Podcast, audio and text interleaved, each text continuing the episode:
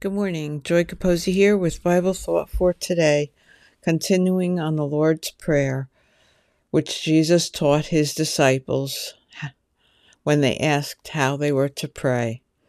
Our Father, which art in heaven, hallowed be thy name. Thy kingdom come, thy will be done in earth as it is in heaven. Give us this day our daily bread, and forgive us our debts as we forgive our debtors and lead us not into temptation, but deliver us from evil. For thine is the kingdom, and the power, and the glory forever. Amen. From Matthew 6, verses 9 to 13. Today we look at, but deliver us from evil. Literally means from the evil one. No one needs to explain to us why we need to pray daily to be kept from the evil one. He is always prowling about, seeking whom he may devour, and setting nasty mind traps for us to fall into. We need all the protection we can get, and we have it as we put on the whole armor of God daily.